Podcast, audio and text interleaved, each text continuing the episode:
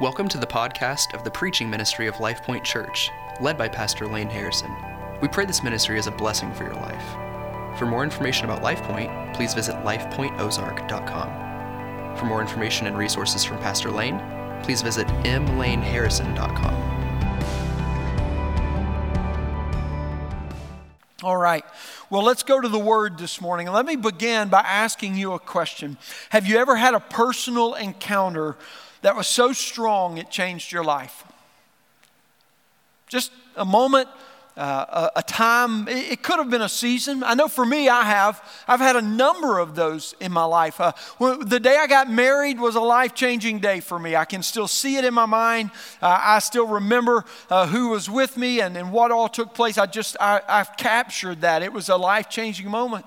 The day, the two days that we adopted our children were life-changing moments for me. I still hold those images in my head and in my heart very deeply in those moments. But there was an encounter that I had that changes all of the other life-changing encounters that I've ever had. And that was the moment that Christ saved me. And I've told this story a number of times, so I won't elaborate today, but late one night, up in an attic bedroom in the home we were living in, which was formerly my great-grandparents' home, so a house with a lot of meaning. It incidentally stood for the preacher's quarters because all the guest preachers for their church stayed in this room, and it had become my room. I encountered Jesus at the age of sixteen. I knew much about him, but what took place that night was a life-changing experience like none other, and it's changed all of my other life-changing encounters that I've ever had. When we come to John eleven, we are looking into life-changing encounters with the person of Jesus Christ. And we're going to begin today at verse twenty-eight, but I need to give you a little understanding of the first twenty-seven verses that we covered a couple of weeks ago. Jesus is up north of Jerusalem quite a ways, and Mary and Martha, the sisters of Lazarus, have sent word to Jesus that Lazarus is sick. And Lazarus and Mary and Martha were very close personal friends of Jesus. And so they told him, please come because he's very ill. They knew that he was likely going to die if Jesus didn't show up. And so they sent this word, and when Jesus got the news, it was a little odd because when it first, first struck him, he paused and he said, this illness doesn't lead to death, for this has occurred that the Son of Man might be glorified. Wow, thanks for being so warm and compassionate with your response. But our brother is sick, right? And we see that. So you're kind of struck by an odd response that Jesus has at first. And then a couple of days later, Jesus says to his disciples, now we will go to Bethany. And so they had to go south through Jerusalem to get to the small village of Bethany. And his disciples said, Lord, all of those who want to kill you are in Jerusalem. If we go through Jerusalem, they will find you and they will kill you. And Jesus said, this is that the Son of God might be glorified, the Father's will.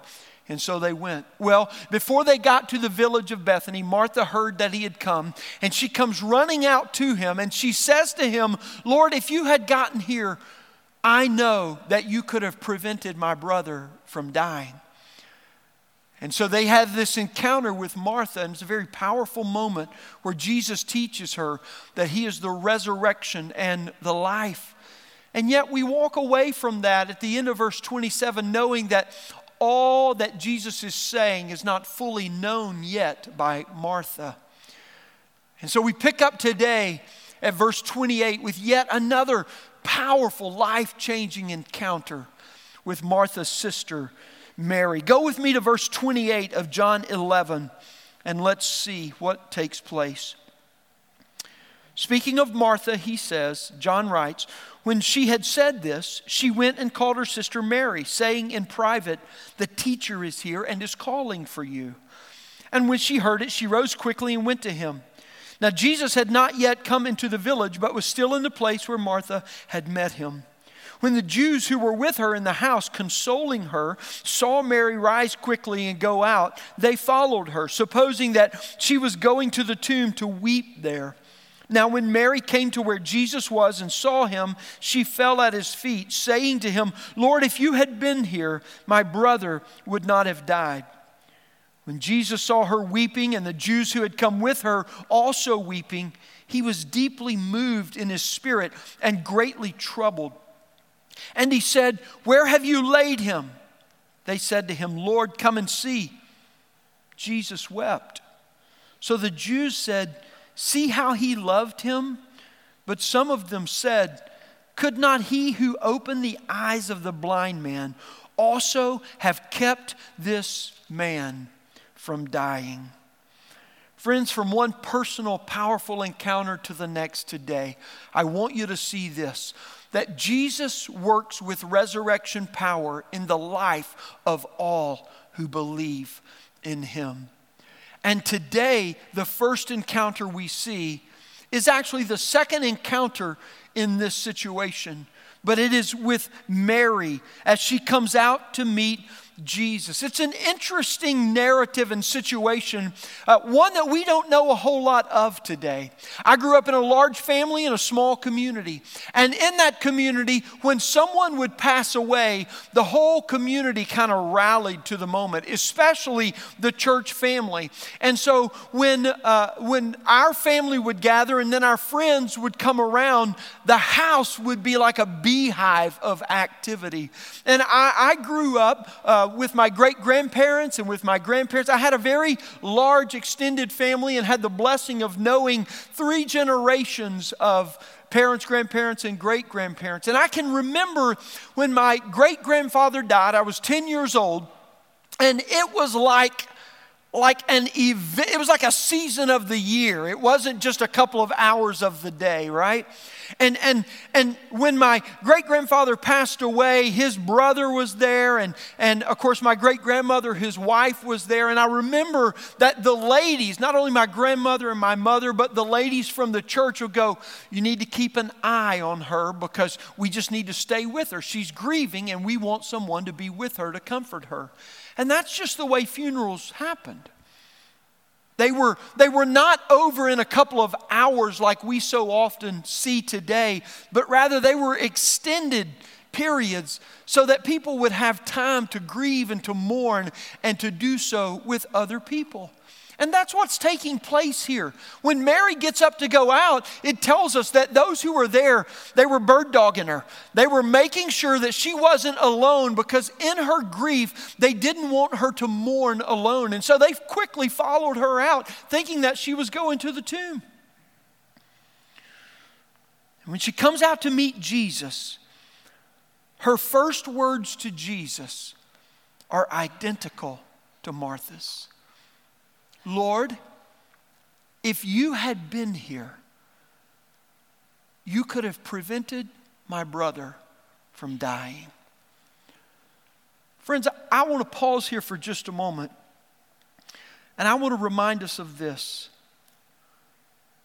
that we can glean so much from other people, from their wisdom and from their knowledge, even from their experiences. But no one can learn our lessons for us. When Mary encounters Jesus, Martha's encounter with him will not suffice. We must ask our own questions. Each of us must wrestle with our own unbelief, for no one else can believe in Jesus for you. No one else's encounter will ever suffice for you. And as long as you try to live off of another's belief, off of another person's insight, or even off of another person's relationship with Jesus, Jesus will always only be a distant hope for you, but never a real person that is worthy of all of your worship. You see, friends, Jesus calls every person, each and every one of you, to a personal encounter with him, to believe and to know who he is. So when Jesus sees the grief of Mary out of their friendship and their relationship, he's deeply moved. And it's, it says that everyone there recognizes this. I mean, they even say, look how moved he is. Greatly, John writes, he is moved with compassion in that. And, and, and this gives us a lot of insight, not only into Jesus and his humanity, how he feels our hurts and our pain, how he understands where we are. We, we do not have a high priest, Hebrews says, who cannot sympathize with us, but rather one who has suffered in every way that we have, and yet is without sin. This is the one who is grieving out of compassion because those he deeply loves are grieving deeply. That's what John is showing us here. We look, get a deep insight into Jesus' humanity, but we also see God's character in this passage. You see, Jesus doesn't necessarily feel the same way that we do or when we feel it, but God does feel deeply for his children. And there's somebody here today who needs to understand that, because your concept of God is cold, is removed, and there's good in him, but it's not this personal and it's not this compassionate. And what Jesus is showing us here today is God is deeply compassionate for his children. He's not cold or indifferent, but he is moved greatly by our hurts, by our sorrow, by our grief, and even by our pain. And in each of these encounters, friends, here's the question that we see rising to the top. If Jesus had arrived earlier, could he not have kept Lazarus alive? That is the one resounding comment that Martha makes to him, that Mary makes to him, and that even the Jews say about him. How powerful this is. And listen, friends, I don't want to diminish this at all. That's a phenomenal statement of belief, right? Jesus, we know that, that you could have kept him alive if you had been here. But Jesus says, I, I have come. And this whole situation has been created that the glory of the Son of Man might be displayed, to show that his power is greater than you've even surmised. Some events call, cause us all to ask the same questions, do they not? Situations that get out of our control, uh, that demonstrate the limits of humanity. And what demonstrates the limits of humanity more than death itself, right? I mean, that's the one thing that, that no one gets away from. We all want to know this. God, what can you do for me in this life? And I secretly suspect that we fear this question: will Jesus show up when I need him most? Is that not in our heart and in our mind so often when we look at the issues and the situations of life that are so far beyond our understanding, our comprehension, our power, our ability to do anything about them? We wonder if God will come through for us. Friends, I want us to see something here today in this passage. I want us to see three issues that are universal to all people. And I'm going to pose each of these issues to us in the form of a question, because these issues confront us where we are in life with this one belief of whether or not we will trust in Jesus. You see, every person who encounters Jesus is confronted by three issues in order to believe in him for eternal life. And we've just seen the first issue that we are confronted with. And here's what it causes us to ask: how far does your faith reach? To trust Jesus in life, or to trust Jesus over life? Let me explain this. You see, the Jews knew that Jesus had power and authority in life, right? I mean, they even acknowledged one of the miracles that they had seen, but they referenced the many others that they knew of. He had given the blind sight. He had healed the sick. He had caused the lame to walk. He had made water into wine. He had multiplied food to a magnitude that was unimaginable. He had walked on water. He had even spoken, they said, and calmed the storms.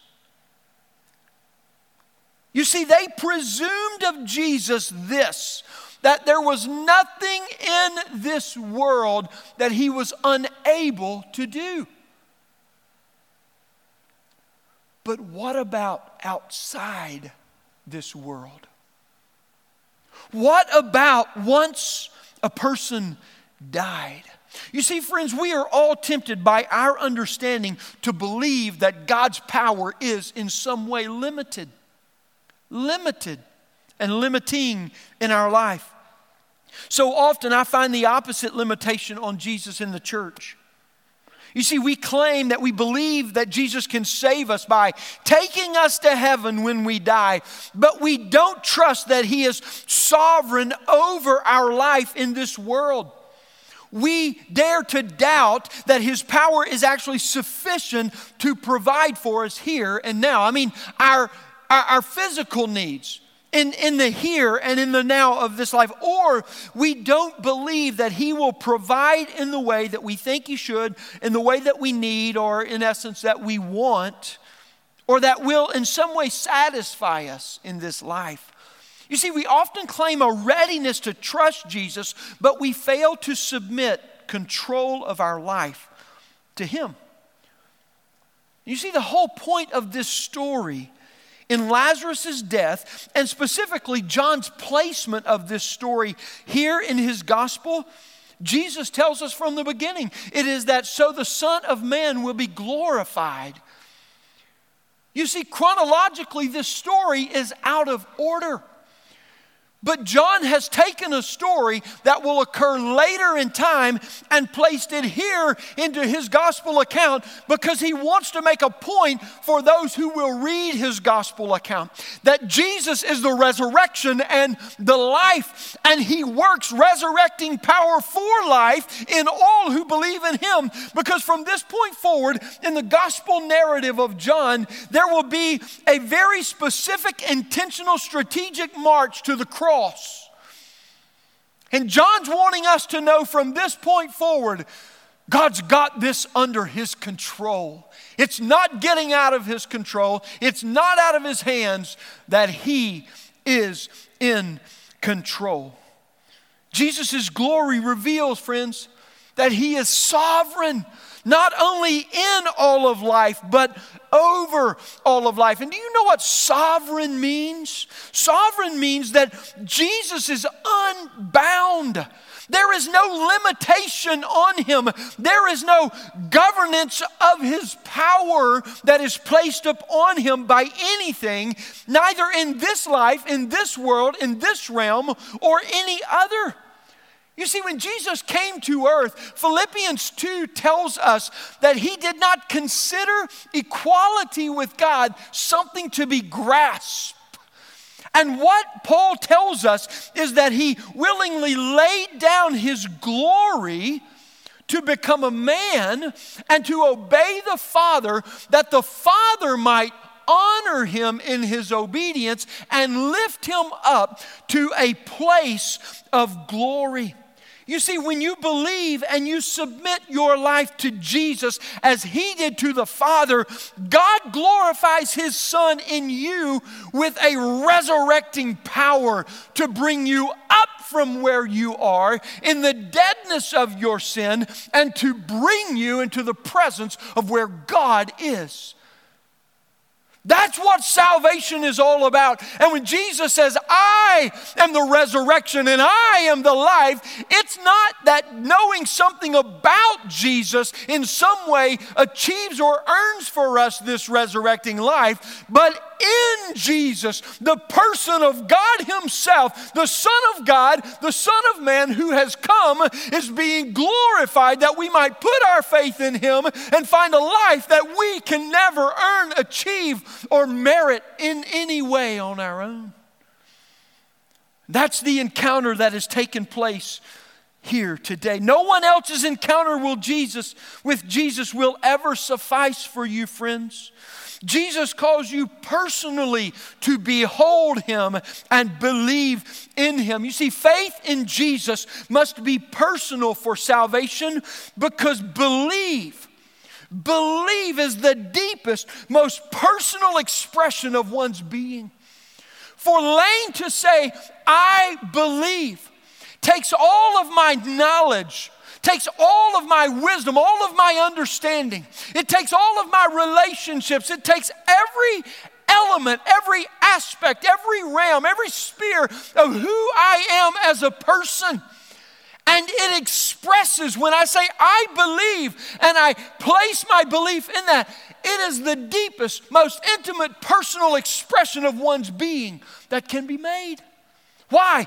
Because all of the faculties of my life are given to that which I believe in.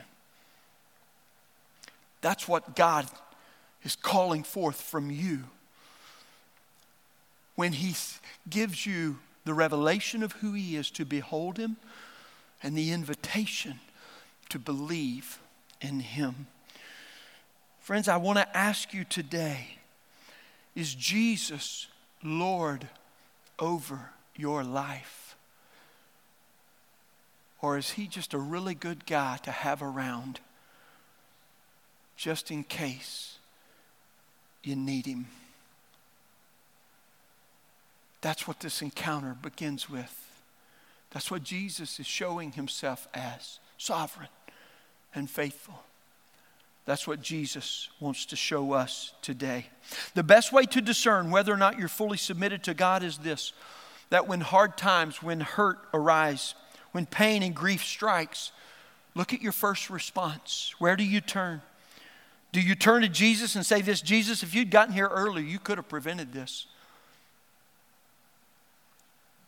You see, friends, that, that's not necessarily a wrong statement. That's not even a bad statement. What I'm saying to you is that this first issue confronts us in this way. It's an incomplete statement. Jesus is not just sovereign in this life, in this world, in situations. Jesus is sovereign over all. All. Is your first response to say, Jesus, if you had gotten here earlier, you could have prevented this? Or do you bow to Jesus and pray, Lord, your will be done in my life, today and always? God's work saves people from sin for his glory. Your life, Christian, is for God's glory. God works through every circumstance and situation, through every relationship and every hardship as well, to accomplish his will for his glory. When you find in your life that you cannot or you will not wait on God and his perfect timing, you can know that you are not believing to receive, but hear me, you are demanding upon him to control. In other words, you're placing a governor, a limitation upon his sovereignty that will never stick. Faith that demands God work in our time instead of relying on his perfect timing reveals a lack of believing, not a demonstration of it. And so I ask you, as we are confronted by this first issue, how far does your faith reach? Is Jesus sovereign over your life, or only good to have in your life? Jesus works resurrection power, friends, for all who believe in him. Let's go back to verse thirty-eight, because there's one more encounter that we will see here, and I would argue it's the greatest encounter that we will find. Then Jesus, verse thirty-eight, deeply moved again, came to the tomb. It was a cave, and a stone lay against it. Friends, we've read the end of the story, okay? We know how it ends. I'm going to ask you something. Do you smell anything? I, I, John's given us some foreshadowing here. And, and you can smell the victory coming through it if you read slow enough and hard enough. You know, I wonder, I wonder if this moment right here is maybe one of the moments that Mary and Martha had flashed back through their heart when they went early the next morning to Jesus' tomb. You ever think about that? You ever have a moment in your life when God reveals himself as glorious and powerful and faithful? And then later in life, as you're confronted by an unknown situation, a circumstance that, that is significantly outside of your scope of ability or even knowledge. You, you are rent. You have nothing to offer. You don't know which way to turn. You don't know what to think or what to do. But in that moment, you, you feel a familiarity of presence, and the Spirit of God deep within you says, hey, we've been here before. You may not know, but I'm with you. It's okay.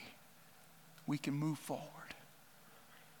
I'm telling you, we get the benefit of looking back into Mary and Martha's life and to see how God works in our life. For there's not a moment, there's not a second that is wasted that God doesn't want his glory to be a bedrock, a foundation for us to say, I am with you. And so there's a big cave with a big old rock in front of it. Look at verse thirty-nine. Jesus said, take away the stone. Martha, the sister of the dead man, said to him, Lord, by this time there will be an odor, for he's been dead four days. Jesus said to her, did I not tell you that if you believed, you would see the glory of God? Friends, pause there for just a moment. I, I want you to see some character of God in this. God welcomes your reminders to him. He's big enough to handle all your frailties and your failings and your doubts, yea, even your unbelief. But listen to me. When you remind him, as Martha reminds Jesus, do not fail then to stop and let him remind you of what he wants you to know in your life. And listen, knowing that he has heard from you, and he is compassionate to you, and he cares for you, and he wants to address all of that in what he wants to show you. Verse forty-one. So they took away the stone, and Jesus lifted up his eyes and said, Father, I thank you that you have heard me. I knew that you always hear me, but I said this on account of the people standing around, that they may believe that you sent me. When he had said these things, he cried out with a loud voice, Lazarus, come out! The man who had died came out, his hands and feet bound with linen strips, and his face wrapped with a cloth. Jesus said to him, unbind him and let him go. This, friends, is the greatest encounter with Jesus, because Lazarus' encounter is different from the first two, actually three that we've seen if you put the Jews into this. You see, the first two demonstrate that conf- confrontation that challenges us about God's sovereignty in life. But Lazarus' encounter, which he has nothing to offer, reveals the demonstration of God's power in his life. It demonstrates the result of what it means to believe in Jesus. This strong foreshadowing, such an incredible encouragement to us. For Jesus reminds them again, this whole situation isn't about Lazarus. It's not about Martha. It's not about Mary. And friends, I'm going to tell you this. Your encounters with Jesus aren't about you. They are for you, and God is working in you, but they are about the only one who is worthy of the glory, Jesus. and He is the one to whom we want to see revealed. God removes the barriers that He might reveal Himself in order to give you greater understanding and to bring you into deeper intimacy with Him. And what does Jesus do? His first act is to what? To pray. I love this. Jesus does not presume upon the Father. Rather, He gives thanks. That's a good lesson for us. And he then he goes on to say this, that the whole prayer he's praying is not just for him, but it's for those who are listening to him. Because he wants them to know that his whole reason for coming to earth is to do the Father's work, and he and the Father are one. That'll be a continuing theme through the rest of John's gospel, that Jesus has come to do God's work. They are one. When you see Jesus working, you can know God is working. When you see Jesus acting, you can see insight into the character and the nature of who God is. That's what he's showing, the oneness that he has with the Father and that he was sent to do the Father's work. And the question is, what is the Father's work? And the next verse says this, Jesus commands life. He cries out in a loud voice, Lazarus, come out. So simple, so concise, so powerful. You see, God's glory, friends, is sure when His command goes forth. There, there's no uncertainty about whether or not it will actually happen. When God speaks, there's nothing, because He is sovereign, that can prevent His word from coming to full fruition. That's what the prophet Isaiah tells us. He will not be thwarted because He is sovereign. Jesus didn't go in and get him, but what did He do? He called him, and He called him out to Him. Jesus shows that nothing in this world or any other can thwart God's will and God's work. And then that gap between verse forty-three and forty-four, when Jesus says, Lazarus, come out. I don't know how long of a period of time it was right after that, but you can only imagine some of the chaos that immediately struck the minds and the hearts of everybody standing around. Uh, he knows he's dead, right? He'd been in there four days. Four whole days. What's he doing? I mean, there is a sense in which everybody froze for a minute, but what they didn't know and what we have the advantage of understanding is it wasn't just the people who were frozen for the instant, but when God sends forth the command, all creation stands still until it is obeyed in His power. It wasn't just the people who were struck by the encounter with Jesus, but because He is God, all of creation was struck because the King of Kings and the Lord of Lords had spoken, and until that command is obeyed, nothing can continue. Nothing. This is the one who laid down His life for us. He is sovereign over all. And when He speaks a command, there's not a question as to whether it will be obeyed. There's never a question of what might happen next. And what does John say? That's what he tells us. The man who was dead came out. I love this. You know, in verse forty-four, it says the man who was dead came out. Verse forty-three says, Jesus cried out in a loud voice, Lazarus, come out. Scholars have rightly said that if Jesus didn't call Lazarus by name, we would have had a Walking Dead situation come up before the series ever was conceived. Every person over thousands of years that had ever been put in a grave would have immediately gotten up and walked out. Why? Because the King of Kings and the Lord of Lords said, come out. But what did Jesus do? He said, Lazarus. And what is John doing when he said the dead man came out? Friends, I'm going to tell you, this most generic, straightforward explanation of what happened that removed Lazarus' name may be the most encouraging phrase in all of the scriptures.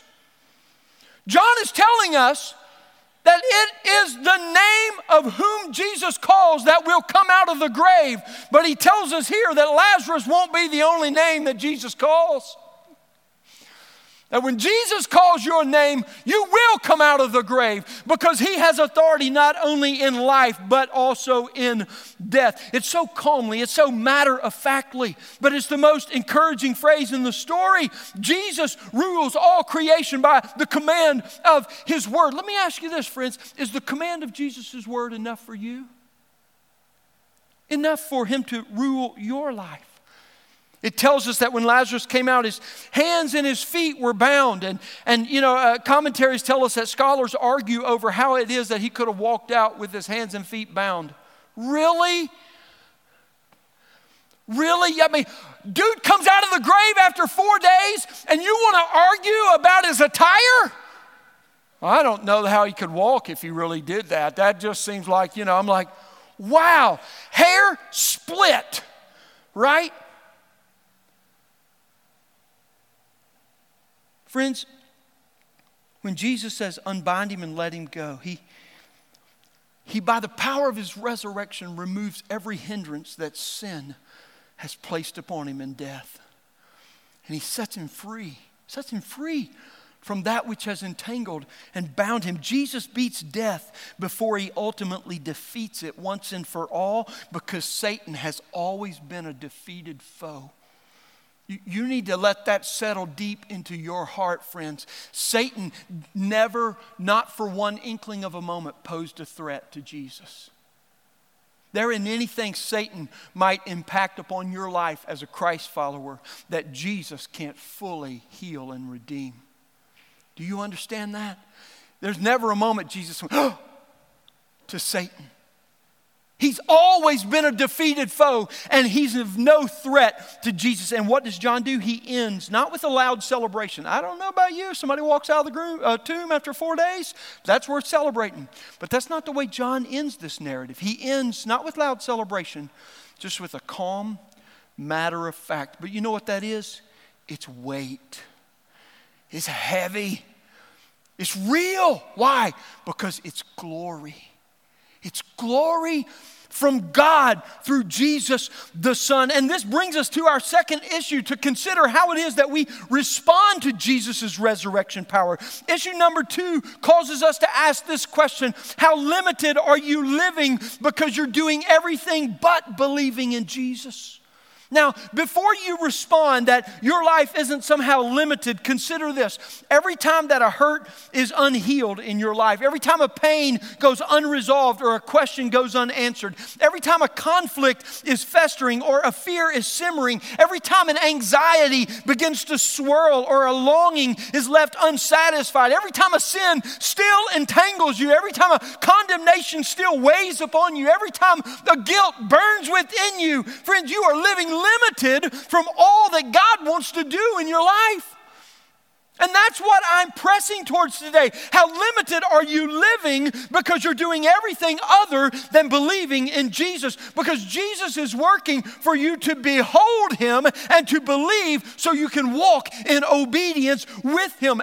Every command of God is a life-giving promise of his resurrection power. And no matter what kind of black hole you have managed to dig yourself into, you should hear this from Second Corinthians chapter four and verse six. For God, it says, who said, let light shine out of darkness, has shone in our hearts to give the light of the knowledge of the glory of God in the face of Jesus Christ.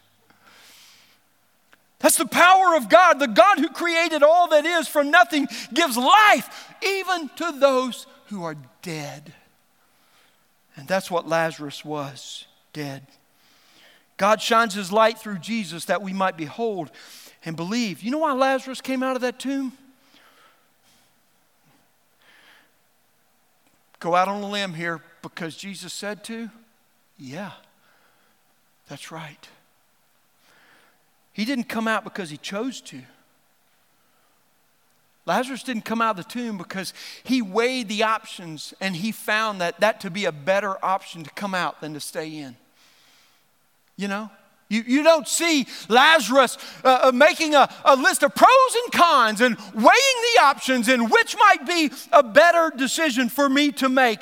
He came out because Jesus commanded him to come out. And he came out as all creation was stilled until the command of the King of Kings and the Lord of Lords was obeyed. At that moment, God was revealed, life was commanded, and glory was displayed through Jesus. Lazarus came out to life because Jesus called his name. Friends, unbelief wants to deceive us to think that that might only be for Lazarus. You might argue, well, Lazarus obeyed because he didn't have a choice. Christian, that's exactly what I'm trying to get at right now. Do you really think that by the commands of God, no matter what they are, no matter what reference they are found, that it's optional? It, is it optional? Are you weighing the pros and cons against God's word based on your own knowledge, based on your own experience, based on what the world has told you, based on what people are feeding you in your heart and in your mind? Are you weighing the options about whether God's command is worthy to be obeyed or not? Lazarus didn't. We shouldn't. We shouldn't. Friends, your obedience doesn't make Jesus' work real, but it does reveal him as really in you. And if you're not a Christian here today and you're wondering if at the end of all time, when it's been written and your name didn't make it into the history books, will you be remembered? I'm going to tell you, friends, with great confidence, you can know this. God's already told us the answer to that. There's not one who believes in him whose name will be forgotten. Because in the end, listen to me, Jesus will not say, come out! And everybody moves from this world to the next with a grand party. That's not the way it ends. Jesus will call by name every individual who's believed in him. And he will command life from death. And those are the ones who will come out to meet him. The question isn't, does God know your name? The question is, have you confessed his?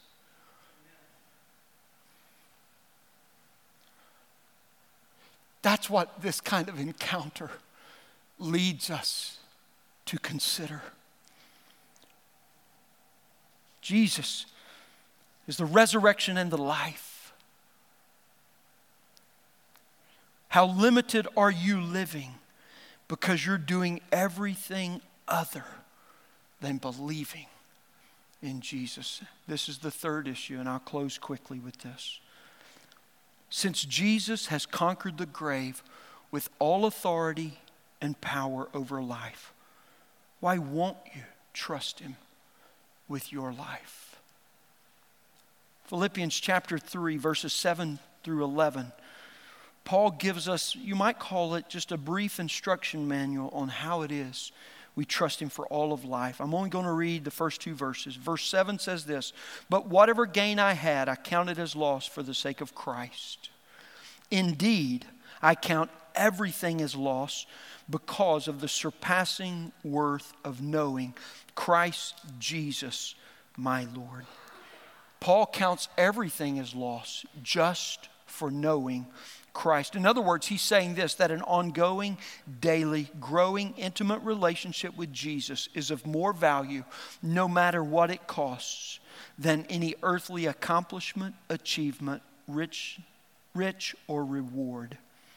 Friends, if you want to know Jesus' power, you have some life accounting to do, some costs to count. And here is the formula.